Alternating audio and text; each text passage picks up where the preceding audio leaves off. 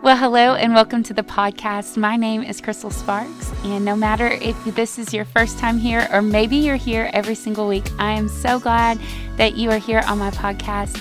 I love to upload content here that helps grow your faith and to help equip you to accomplish your dreams and your goals. Hey, this message uh, was actually recorded at our church's first Wednesday service that we had, and I really think that it's going to encourage you.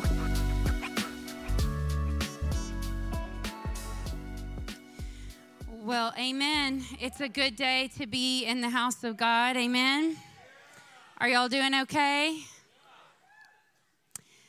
I was uh, pulling up tonight, and I get a little nervous whenever I speak on Sunday mornings, and um, I get really nervous. And so I looked at Emily, who was driving with me, and I said, This is just Holy Spirit group. And she said, Yeah. And I said, Okay, I don't feel as nervous anymore. um, well, hey, we're so glad uh, that you're here. Um, we're going to be in John chapter 6. John chapter 6. Um, if I could uh, think about a. Um, I might be emotional tonight, and so just roll with me. Um, if I were in the underground church in China and I could only pick out part certain passages of scripture, my pick would be if I could pick one book in the Bible, I would pick the book of Genesis. Uh, the reason is because if you have the law of first mention, you can fill in the gaps for the rest. Um, if you've been to Bible school, you know about the law of first mention. And so I feel like with, with Genesis, you can get a lot of your theology. But if I had to take one chapter um, out of the Bible, it would probably be John chapter 6. I would, I would take that out and I would memorize it. Just side note, it's interesting how Christians uh, in America have their Bible accessible on their phones, and we have multiple Bibles in our homes, while people in other countries are literally giving their lives to the very things that we neglect. Uh, they memorize passages of scripture and then swap them out with each other um, in the churches. It's interesting to me what we neglect, somebody else calls precious. And, and they would give anything to have access to, which you won't even take 10 minutes in the morning for. But that's a whole nother thing. So we're going to be in John chapter 6. Uh, this is a lot of scripture. So let's stand for the reading of God's word. And it says this in John chapter 6, verse 4 it says, Now the Passover, the feast of the Jews, was approaching. And Jesus looked up then, and seeing a vast multitude was coming toward him, he said to Philip, Where are we to buy bread so that all these people may eat? But he said this to prove and to test him. And he well knew that he, what he was about to do. Might it just be said that Jesus always asks us things to show us what's in our hearts, right? He knew what he was about to do. Him asking was more for Philip than it was for him.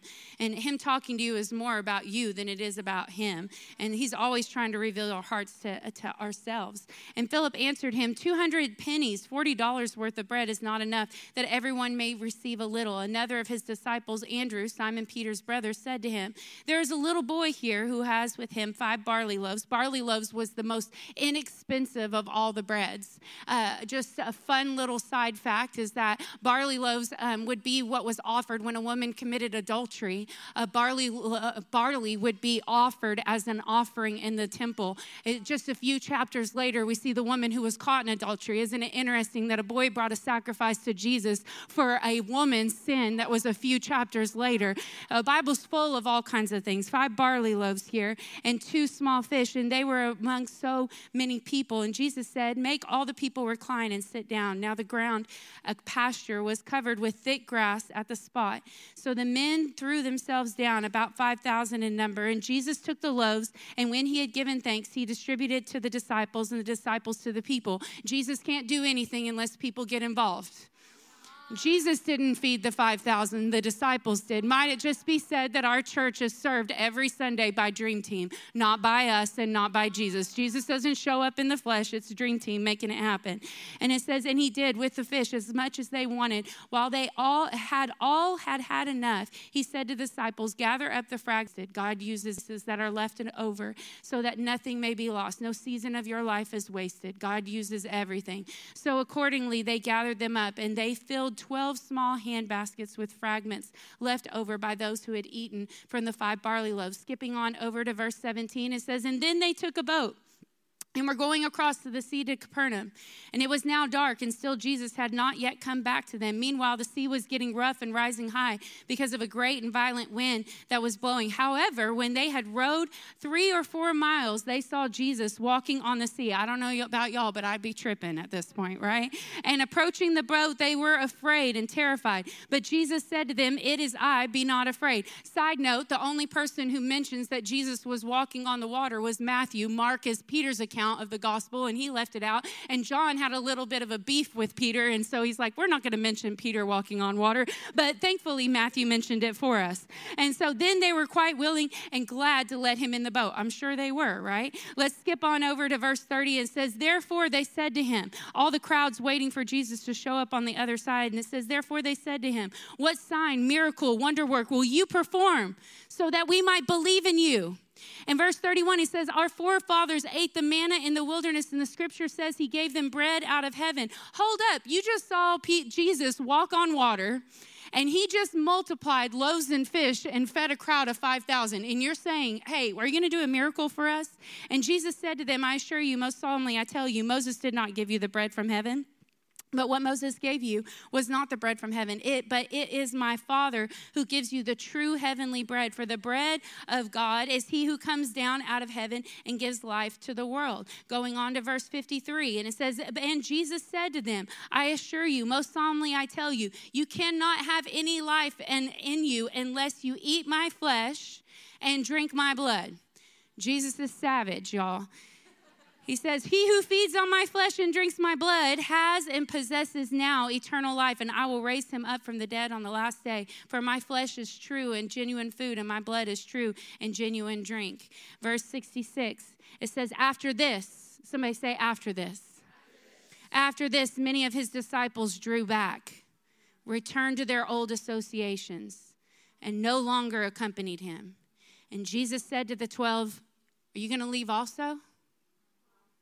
And do you too desire to leave me? And Simon Peter answered my favorite verse. He said, Lord, to whom else shall we go? You have the words, the message of eternal life. And we have learned to believe and to trust. And more, we have come to know and surely that you are the Holy One of God, the Christ, the Anointed One, the Son of the living God. May we pray as we continue our time together. God, we just thank you for these moments. God, I thank you that they're holy. Lord, as we gather around your word, Father, I thank you that our ears are open and receptive, our hearts are softened, that we might receive the seed of the word of God. Father, I declare that we're not those that draw back. But Lord, we're those that follow you all the days of our life. In Jesus' name. And everybody who believed it said, Amen. You may be seated in the presence of the Lord. You know, I, I want to ask you a question. If you could have the perfect day, what would you do? I, I, will just say to you as I, I, was I was writing this, I thought about, you know, I, I can say that I've had like a lot of beautiful moments um, in my life. Uh, one of them happened at Foxworth Galbraith in Sulphur Springs, Texas. I, I met the love of my life, Brian Sparks, and that was a great moment. Another great moment was the first time um, he kissed me. Actually, I kissed him. He was leaning forward, and I got hungry, and I, I laid it on him, and uh, the rest is history. uh, I, I, can remember that moment. I can remember the moment that I held Brayley and Bear for the first time. That was like an amazing moment. But I will just say to you, I don't know that I've had like the best day ever. Like I've had great moments, but I don't know that I've ever had a day that from beginning to end, it was like every single like moment was like, oh my gosh, I remember this. And then I remember this. Like there's moments of great days, but I don't know about a whole 24 hours of a great day. And what I think is so amazing is John chapter 6. John is writing to us. It's just, for those of you that don't know, you can read Matthew, Mark, Luke, and John, and that's exactly how they were written. Okay, so Matthew wrote his first. And then Mark came along, who is Peter, and he writes his account. Then Luke decides, you know what? I'm going to take their account and make it better. And then John, being the youngest, says, listen, I'm about to set it all straight. And, and so John is here, and he's like, I want you guys to see what it's like in a day of following Jesus. One of my favorite scriptures in John is in John 21, verse 25, and it says, And there also were many other things which Jesus did. If they could all be recorded one by one, I suppose that even the the world itself could not contain or have room for all the books that would be written. In other words, John is showing us what 24 hours is like following Jesus. It's not like there's a moment or just like a highlight or just one part of your day, but every day, every moment was just saturated and God filled miracles. The sun rises and they're listening to the Messiah. God made flesh, John chapter 1 would say, uh, begin to teach the word. And he sits there, teaches them. Then now we see him multiplying loaves and fish, and they think the day is over, but it is not done. And they cross over on a boat, and here comes Jesus walking on the water, and they watch one of the 12 go out to him. And then they get to the other side, and Jesus isn't done teaching. And John's like, I want to show you what 24 hours is like with him. No wonder why he had to tell us that. Because if he would have written it all, there's no way that a Bible would be big enough to contain it all. And I think about this as Christ followers, there's some things that I think Peter learned in this time, in this 24 hours, that revealed Christ to him in such a deep way. Uh, the first thing is, is the miracle will always, the miracle will always begin with what you have. The miracle will always begin with what you have. Here they are, and, and they show up, and Jesus is teaching a message, and, and, and there's time that he's asking for, hey, let's feed them something. And it's interesting because Philip uh, tells, begins to tell them how much it would cost and how much to do. And, and just a fun Bible study, you can go study this out in John chapter 1, verse 46. And John 14, 8, Philip asked for proof again. Philip was always the come and see. He always needed proof for what it is. And, and what I think is so interesting here is that Jesus used somebody that wasn't even worth counting for the miracle. Your Bible says there was 5,000 men, not counting women or children. I, I want to encourage you that Jesus can use you even when everybody else has counted you out. That even though people looked over you, you weren't even worth counting. You weren't even worth mentioning. You weren't even worth bringing up. But I will just say to you that even though people may have overlooked you, God hasn't overlooked you.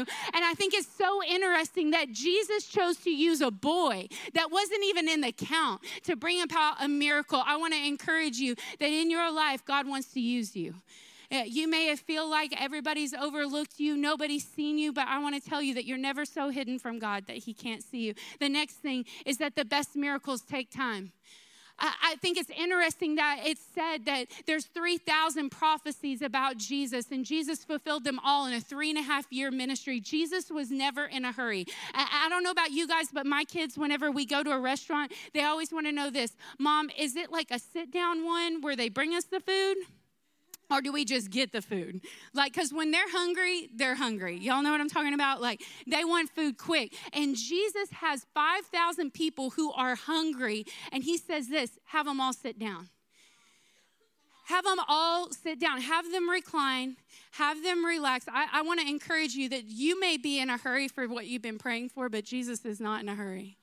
Jesus is outside of time. He's viewing time from, he sees the beginning and the end. He's not in a hurry. The best miracles will always take time. And as you go through this, the next thing I think Peter learned in this time is his blessing is more than your capacity.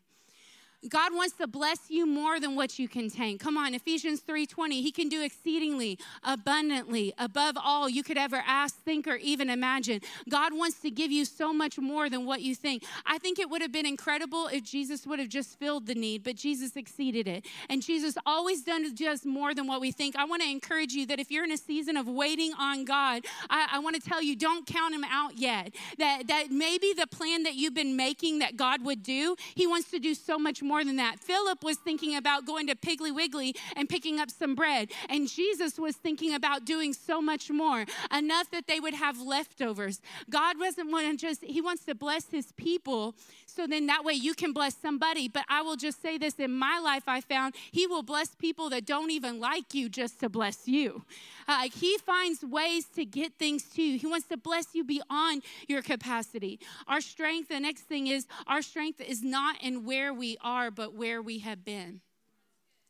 Our strength is found not in where we are, but where we have been. Here, Peter is. He goes from this moment of, of being in this incredible miracle, watching 5,000 people get fed, and then Jesus dips out because he's going to go for a private prayer service.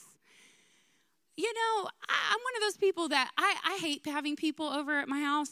I know some of y'all love having people over. I, I, I love you when I invite you. I hate you by the time you get there. Y'all know what I'm talking about? Like, because I've now if you're fr- if you're close friends or family, I, I love you. But if you're there because you're fine to see my dog and my cat and there's dishes in the sink. But if you're coming over and I didn't I don't know you, I've got to make it look like I don't live there. Y'all know what I'm talking about? And, and, then when you're done and you're full, you go home and go to bed. I'm still cleaning up from your mess. And, and, and, here Jesus is, he's like, great, everybody's fed and happy. I'm going to a private prayer service. I'm sure the disciples were like, sure you are.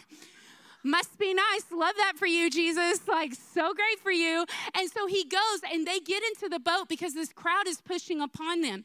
Might it be said to you that it's not 12 in a boat? There's still thousands in number at this point. They get in this boat. It's like a carnival cruise boat, y'all. Like they're all going out.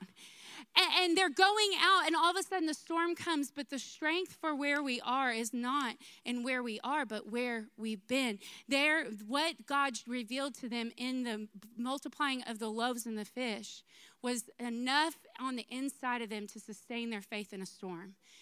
And some of us have got to remind ourselves the miracle moments of where God's been. Because isn't it interesting how quick we forget God's faithfulness?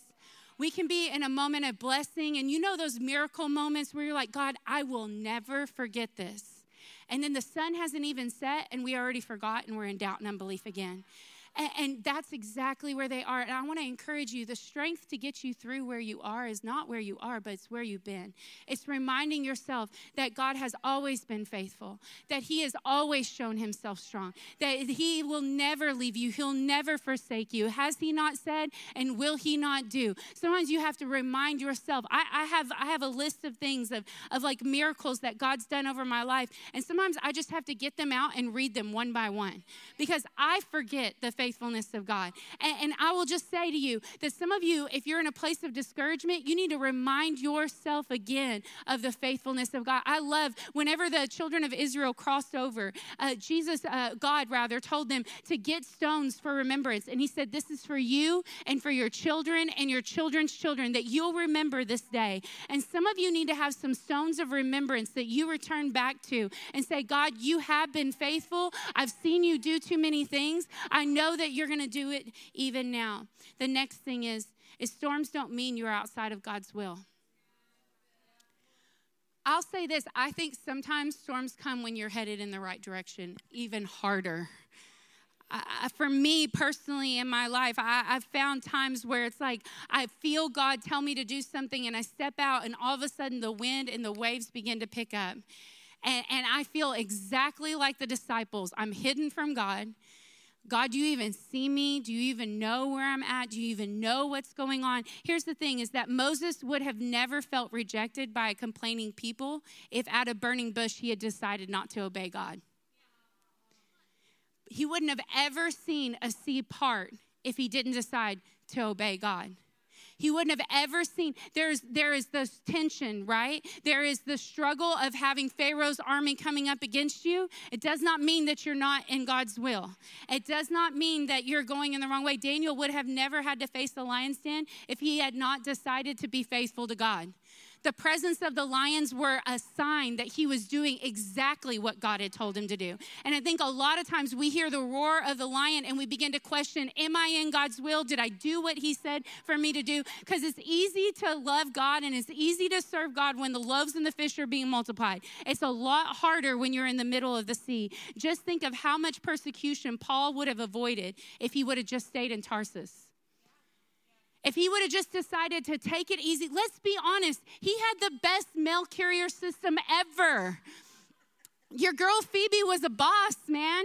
And she was delivering letters left and right. He could have just stayed with that plan, but he knew that God didn't call him to a place of being comfortable. And so he went to places that he knew he would be rejected. Here's the thing I'm too, I, my concern is that we have a church that's fair weather Christians. You know what's sad is that there's Christians being martyred for the gospel in Afghanistan, and there's Christians worried about rain in America. And, and I will say to you that I think just because there is a presence of storms in your life does not mean that you're outside of God's will. Most of the time, I found the biggest storms come as an announcement that you're exactly where you're supposed to be. See, here's the thing is that Jesus was up on the mountain praying. And as he's up on the mountain praying, he has a different perspective. He has a different place of peace and he has a different place of power. And because of that, he comes down to where they are, full of peace, full of perspective, full of power. But that place only came through the place of prayer. What is interesting to me is that it should be noted that this text that we're reading happens one year before the Passover, one year before Jesus would have the final supper with his disciples. What is interesting is as you go through and you study the scripture, you will see that this is. Uh, the only time that Jesus asked his disciples to go and pray with him was in the garden, right before he gets betrayed. Every other time he prayed by himself.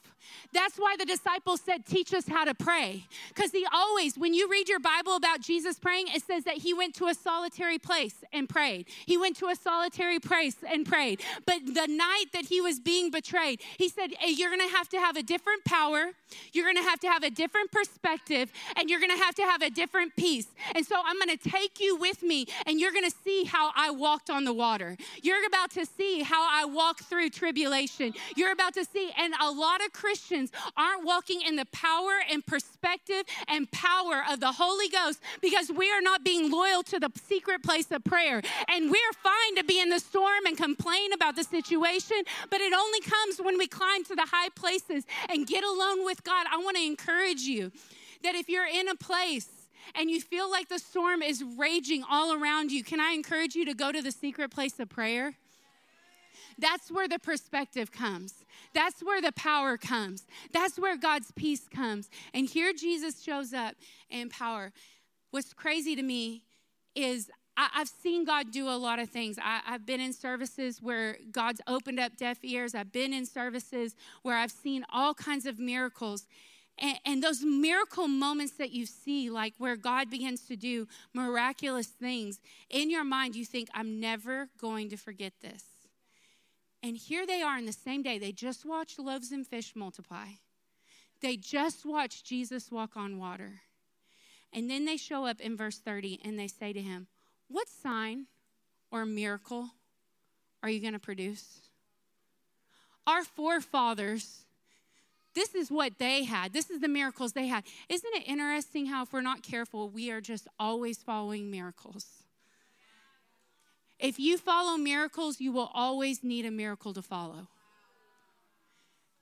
I'm amazed how many Christians need God to show up so they can stay following.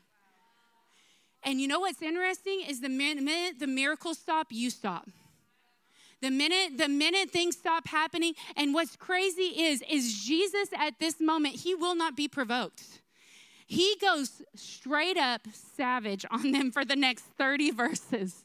And, and he basically asks in verse 33 Am I enough? If I never did another miracle for you, am I enough? If I never did anything else for you for the rest of your life, am I enough? And most of the American church, I will say, the answer is no, he's not enough because we treat God more like a genie in a lamp than we do God of all creation. And He's saying, listen, if you're following miracles, you this is where the road ends. This is where it stops. Because at this point, they had been following Him for two years. And for two years, they saw miracle after miracle, and it was never enough. A lot of you think if I saw God do this, I would never doubt him again. No, you've seen him do all the miracles in your life, and you still doubt him because you're just like him. Why? Because miracles have this insatiable thing when you're following miracles is you always need another one. So the next day you're like, God, what are you going to do today? God, what are you going to do? And then you start comparing miracles. Well, this miracle isn't like their miracle because that's what they were doing. They were comparing it to everybody else. Well, my story's not their story. You have your own story. And, and I think we've got to get to a place if I get a divorce, yet I will trust God. If I can't finish school right now, yet I will trust God. If the doctor calls with another bad report, yet I will trust God. If everybody walks away, yet I will trust God. If I lose everything, yet I will trust God. We've got to have the kind of faith on the inside of us that miracles are just bonus. Miracles are just bonus. I'm not following miracles, I'm following Jesus. And I want to encourage you that in this place, if he never did anything else, if he never did anything else, would you still love him and serve him all the days of your life? I was I was serving God and we were youth pastors and all my youth hated me and for real they all hated me. I'm not joking. They now all work for me. Started from the bottom, now we're here. And I was, um, at that time, we had one of the largest youth ministries in our area. And uh, I had a dream. And in my dream, um, it was like uh, the whole altar was full of all the students. And um, in my dream, everybody disappeared. And it was Brian on the stage playing a guitar. And I was down front. And the Lord said, If everybody leaves, will you still give me everything you have for all your life? And I'll just say to you that sometimes you put Isaac on the altar and God provides another sacrifice.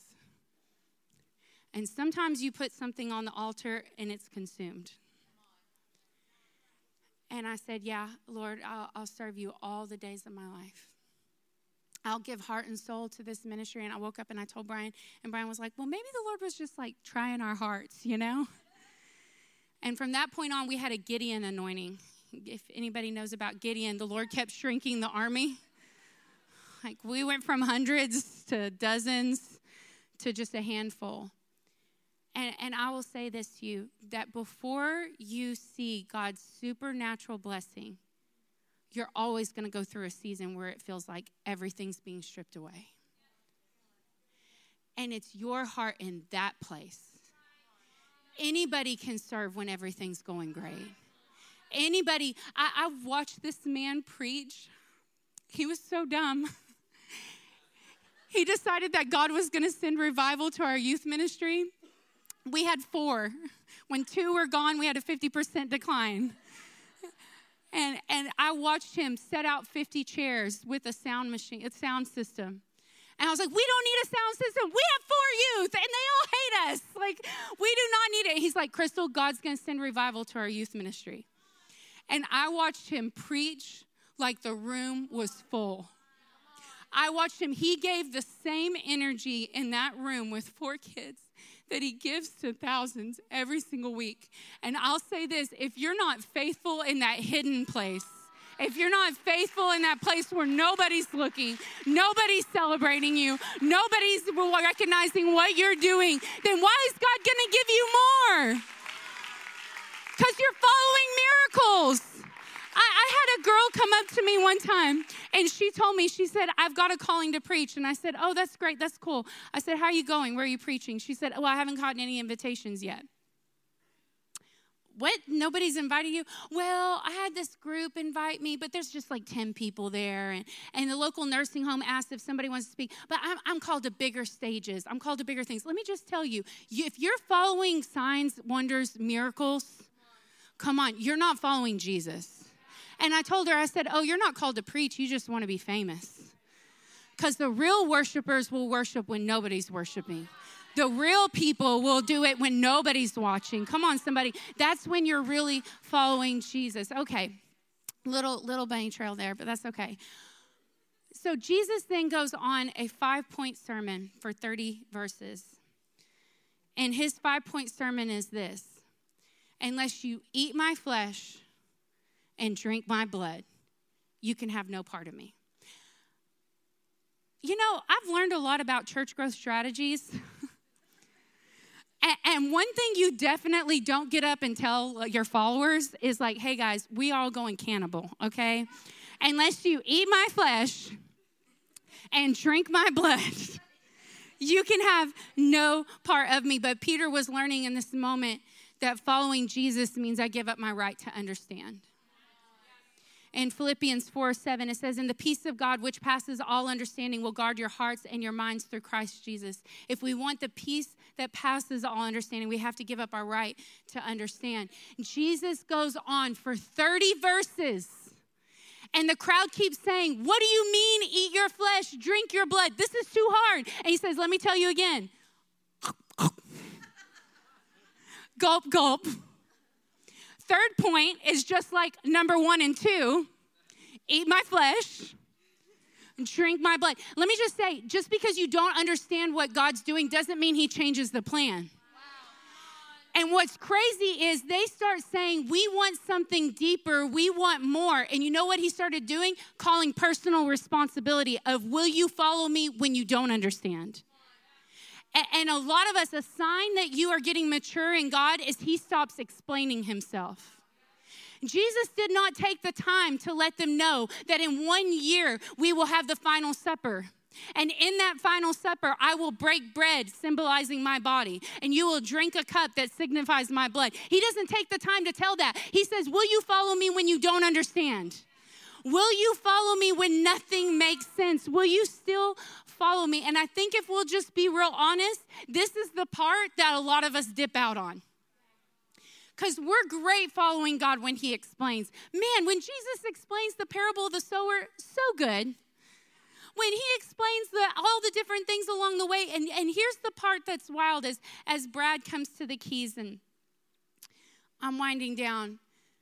The, the wild part is, is that Jesus does this and he doesn't take time to explain. And your Bible says, and after this, many of his disciples drew back. And the part that trips me up is that Jesus didn't go after him. Jesus didn't change the message. I can't imagine if at our church everybody dipped out on a Sunday and there was 12. I would be like, hey guys, everybody come back. Let me explain. Let me explain. Just, just, just, just, just, just, just kidding. But Jesus watches them go and he doesn't even say goodbye. He doesn't even say, "Hey Peter, hey Peter, go go go go get him. Go get him. Let me let me explain myself." Let me just say, Jesus is not changing the plan because you don't like it. He's not going to change the word because you don't understand it. His plan is his plan and his way is his way. And I think a lot of us want a Jesus that is all makes sense and everything lines up. But here's the crazy part is Jesus doesn't even tell him bye. I think we love the song Reckless Love of God that that chases us fights till we're found, leaves the 99. Uh, well, we love that. But I will say that song is about the lost, it's not about the found. When you read Luke 15, the father was going after the lost sheep. The prodigal son, the father sat at home and waited for the son to come back. Some of you have been waiting for Jesus to run you down in your sin, and you know where to come back to. You know where to come back to, you know where the house is. And the father knew when the son gets hungry, he'll come home. And some of you are being starved out because of your sin and disobedience. And you're waiting for the father to chase you down. He's chasing down the lost. He's not chasing down the found. And Jesus just sat there and watched thousands leave, and 12 stayed. Interesting to me that after this, John records 15 more miracles that would happen. And what's wild is the signs and the wonders, the miracles the thousands wanted to see were going to happen. But it was on the other side of what they didn't understand. And a lot of you think that God's done, but God's not done. He's just trying to see will you follow me when it doesn't make sense? Will you worship me when your heart is broken? Will you still give me everything you have when it feels like nothing's working out, nothing's happening, everything in your world feels like it's going in reverse? Will you still give me everything? And I love this because Jesus looks at the 12 and says, Do you want to go too? Jesus straight up savage. Like if I went from thousands to 12, I'd be like, Yo, y'all stay, okay? I'll give you a great pension plan. Let me tell you about some promises coming later. No, he looks at him and says, Will you go too? I want to ask you when you're in a season of not understanding, this is what God's wanting to know. Are you going to leave too? I've been in this game for a long time. I've watched people come and go. I've seen so many people come through our lives that, man, they'll tell us, Oh, Pastor Brian, Pastor Crystal, everybody else leaves. I'm here. I- am your girl. I'm your boy. And I'm like, yeah, you're going to go too. You're, you're going to go too. And I'm amazed at through the years the small handful that actually stay, that will actually serve him when nothing makes sense, when it all doesn't add up. He looks at him and says, We go too? And Peter says something because he's thinking back that this has been the best day of my life. There's no one like you. I love that one translation. He says, To where else would we go?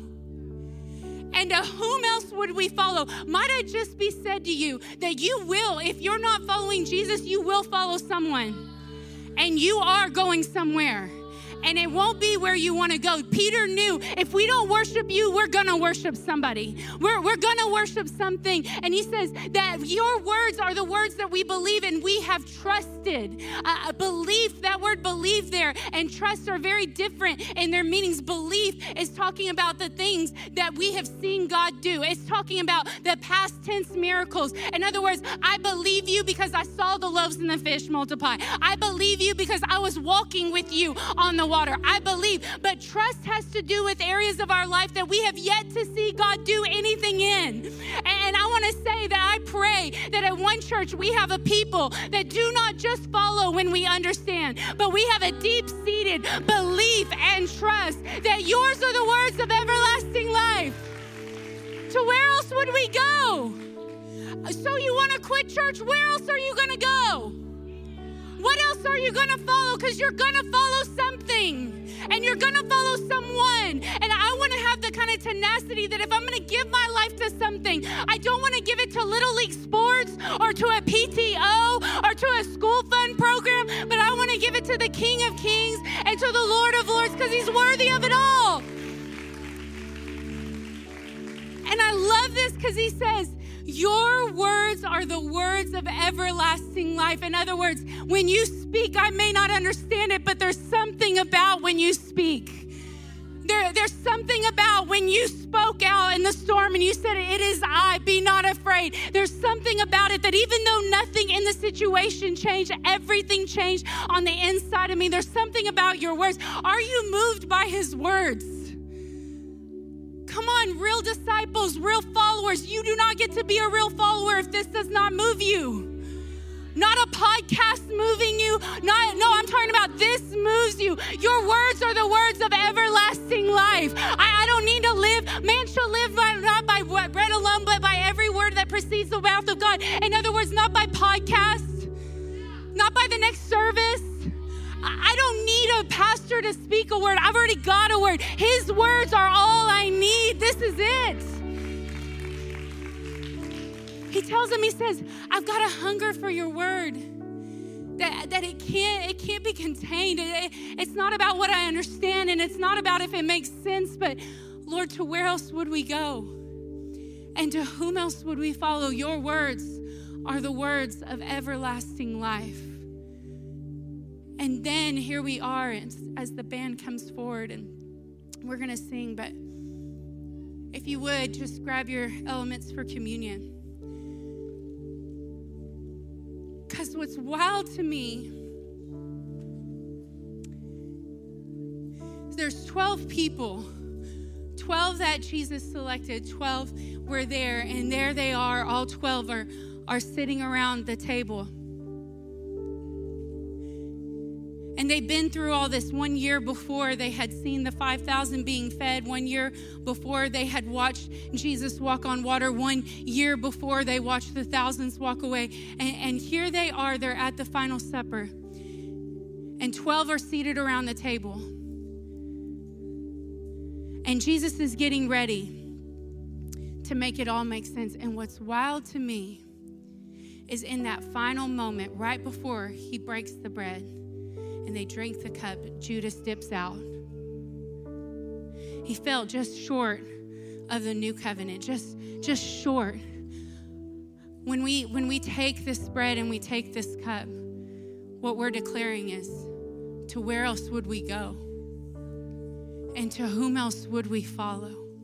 That God, I, I, I, won't just follow you in the things that I understand, but God, I'm okay to follow you in the mystery. I'm okay to follow you in the things that I don't understand.